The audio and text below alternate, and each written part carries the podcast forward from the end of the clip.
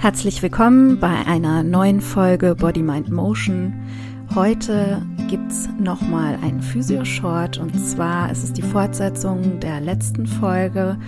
Heute geht es um den zweiten Teil des Graded Motor Imagery Therapieprogramms und Teil 2 nimmt da das Explicit Motor Imagery ein.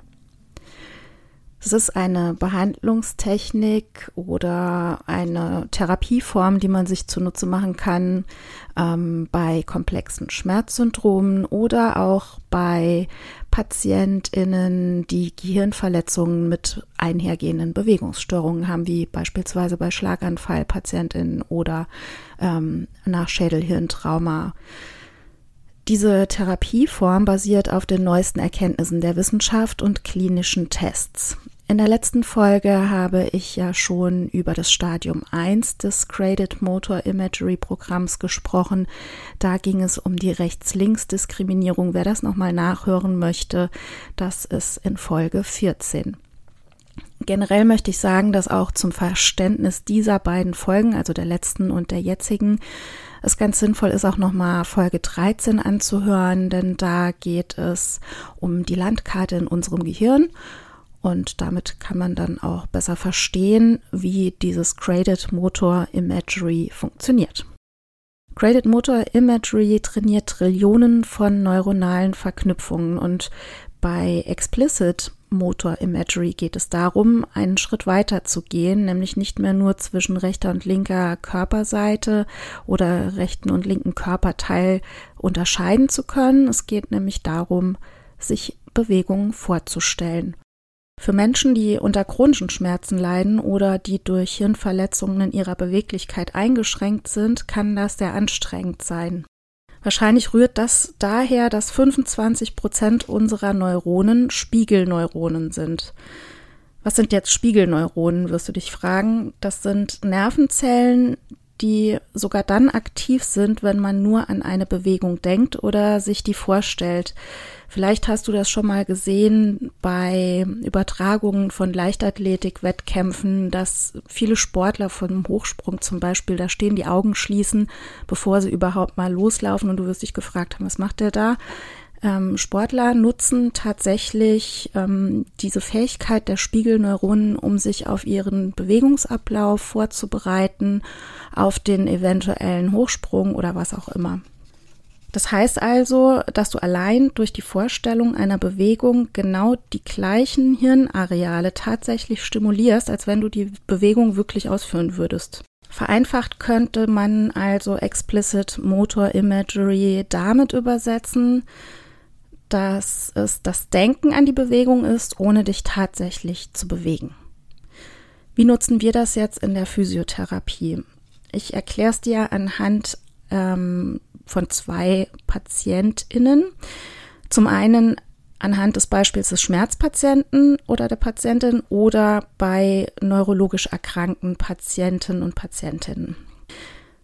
In allen Fällen kann dieses Explicit Motor Imagery ziemlich anstrengend sein. Also sowohl für Menschen, die unter chronischen Schmerzen leiden, aber auch für Menschen, die neurologische Hirnverletzungen haben und dadurch ähm, ja unter einer eingeschränkten Beweglichkeit leiden. Am besten ist es natürlich jetzt gerade auch bei Schmerzpatienten sowie bei ähm, neurologischen Patienten und Patientinnen ist es, sich selbst bei der Bewegung vorzustellen, die eingeschränkt ist. Also wirklich mit allen Sinnen diese Bewegung im Geiste durchzugehen. Man kann die Augen dabei schließen, man kann die Augen dabei offen lassen, so wie es einen für einen am besten ist. Also wirklich mit allen Sinnen. Was sehe ich? Wie sehe ich mich? Was höre ich vielleicht in der Umgebung? Rieche ich irgendwas? Kann ich irgendwas fühlen, während ich mir diese Bewegung vorstelle? Ähm, wie fühlt sich vielleicht mein Arm in dem Moment an? Schmecke ich vielleicht auch irgendwas. Also je nachdem, welche Bewegung ich mir vorstelle, das kann natürlich auch ähm, bei Menschen, die jetzt zum Beispiel Kieferschmerzen haben, kann es sein, dass die sich einfach diese Kaubewegung vorstellen und sich dann auch einfach vorstellen können, wie schmeckt das denn? Was schmecke ich denn gerade im Moment? Also je intensiver ich mit allen Sinnen mir eine Bewegung vorstelle, umso mehr Gehirnareale werden aktiviert. Was auch helfen kann, um das Ganze noch zu unterstützen, ist sich auch mal die Umgebung anders vorzustellen. Also es muss nicht immer die Bewegung in der Sporthalle sein oder die Bewegung, wie gehe ich jetzt gerade in mein Auto rein. Vielleicht fällt dir das schwer, ins Auto ein- oder auszusteigen. Stell dir einfach vor, dein Auto steht auf irgendeiner wunderschönen Insel, die Sonne scheint. Also so gut wie möglich immer mal wieder das Gehirn neu austricksen, neue Impulse setzen. Und dann auch wirklich bei Schmerzpatientinnen geht man her und versucht, sich diese Bewegungen in kleinen Schritten, also in kleinen Teilabschnitten vorzustellen. Also es gibt tatsächlich Menschen, die so lange schon chronische Schmerzen haben oder auch vielleicht nur kurz chronische Schmerzen haben, bei denen allein der Gedanke an eine Bewegung schon Schmerz auslöst. Das gibt es tatsächlich und das ist auch nichts Eingebildetes. Bei neurologischen Patienten ist es ganz ähnlich. Also je nachdem, wie groß der Verletzungsgrad ist oder welche Hirnregion betroffen wurde, ähm, können Teile der motorischen Fähigkeiten eingeschränkt sein oder auch komplett weg sein. Und ähm, ich mache mir in meinen Therapien dann zunutze, ich frage meine Patientinnen und Patienten immer, was sie denn für Hobbys haben, was sie gerne machen, was sie gerne gemacht haben. Viele berichten dann, dass sie Klavier gespielt haben oder Gitarre gespielt haben oder irgendwelche anderen ähm, ja, Sportarten oder Hobbys ausgeführt haben. Und das sind natürlich alles Dinge, die man sich in der Therapie zunutze machen kann, auch bei Explicit Motor Imagery. Wenn jetzt zum Beispiel jemand kommt zu mir und mir erzählt, ich habe früher gerne Schach gespielt oder ich habe früher gerne Gitarre oder Klavier gespielt. Das kann ich jetzt nicht mehr, seitdem ich meinen Schlaganfall habe, weil meine Hand gelähmt ist. Dann kann man hergehen in der Therapie und in kleinen Schritten vorwärts gehen nachdem man diese Rechts-Links-Diskriminierung, die ich in der letzten Folge schon vorgestellt habe, dann einen Schritt weiter zu gehen und zu sagen, jetzt stellen Sie sich doch mal vor, Sie sitzen an Ihrem Klavier auch wieder mit allen Sinnen, mit Hören, Riechen, Schmecken, Fühlen. Stellen Sie sich die Bewegung vor, wie Sie Ihr Lieblingslied am Klavier spielen. In diesem Moment, und das ist mit Studien nachgewiesen, werden Gehirnareale aktiviert, die auch für die tatsächliche Bewegung zuständig sind. Und so kann man das Gehirn trainieren, wieder aktiv diese Bewegung einzuleiten oder zu koordinieren. Das ist im Falle der neurologischen Patientinnen und Patienten tatsächlich sehr, sehr wirksam. Also wie gesagt, um das alles zu verstehen, empfehle ich tatsächlich nochmal Folge 13 zu hören, wo ich von der Landkarte im Gehirn spreche. Denn es gibt einfach Gehirnareale beziehungsweise sämtliche Körperteile werden in unserem Gehirn wie eine Landkarte dargestellt.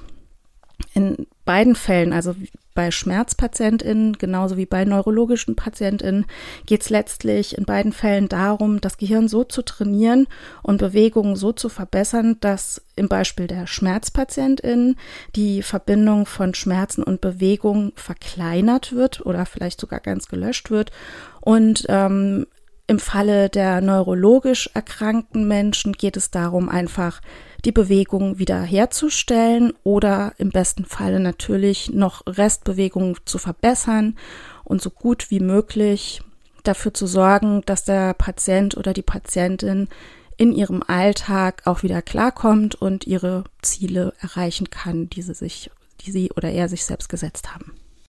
Dass das alles kein Humbug und keine Zauberei oder Hokuspokus ist, das kannst du gerne auch nachlesen. Ich habe dir die Studie dazu in die Show Notes gepackt. In dieser Studie, das möchte ich jetzt gerade so verkürzt noch möchte ich dir noch verkürzt mitgeben, ähm, konnte anhand von Tests und dem sechswöchigen ähm, Graded Motor Imagery Training bei Menschen mit chronisch regionalem Schmerzsyndrom festgestellt werden dass im Verlauf des Trainings die Schmerzen reduziert werden konnten und auch im Nachhinein konnte festgestellt werden, dass die Schmerzfreiheit oder diese Schmerzreduktion, die erreicht wurde durch das Training, beibehalten werden konnte. Die Studie hat auch gezeigt, dass es signifikante Veränderungen in den Bereichen des Gehirns gab, die dazu zuständig sind, über Schmerzintensität zu urteilen. Chronisch regionales Schmerzsyndrom, das kennt man vielleicht unter dem Begriff äh, Morbus Sudeck. Und zwar betrifft das tatsächlich eins bis fünf Prozent derjenigen, die an der Extremität einen Unfall oder ein Trauma erlitten haben. In vielen Fällen bringt das chronisch regionale Schmerzsyndrom ähm, sensorische und motorische Dysfunktionen mit sich. Durch das Graded Motor Imagery Training, was auch noch ein Stadium 3 hat, das werde ich dir in der nächsten Folge erklären. Man konnte bei Patienten, die unter dem chronisch regionalen Schmerzsyndrom leiden, auch in dieser Studie nachweisen, dass die Repräsentation des betroffenen Körperteils, also der verletzten Hand zum Beispiel, im Gehirn kleiner dargestellt ist als, im nicht als der nicht betroffene Körperteil. Auch hier möchte ich wieder darauf hinweisen, es, ist, es geht um diese Landkarte in unserem Gehirn, die verschiedene Körperteile repräsentiert. Darüber habe ich ein bisschen ausführlicher gesprochen in Folge 13. Ich hoffe, ich konnte dir ein paar kleine Einblicke geben darin, wie unser Gehirn funktioniert, wie man es so ein bisschen austricksen kann und wie man sich diese ganzen wissenschaftlichen Erkenntnisse in der Physiotherapie oder in der Therapie mit Schmerzpatientinnen oder neurologischen Patientinnen zunutze machen kann. In der nächsten Folge erfährst du noch was über Stadium 3 des Graded Motor Imagery Trainings. Ich bin total begeistert davon. Ich kann von mir behaupten, dass es tatsächlich funktioniert. Und ich freue mich, wenn du mir Feedback sendest zu dieser Folge, mir gerne auch Fragen stellst oder auch Kritik ausübst.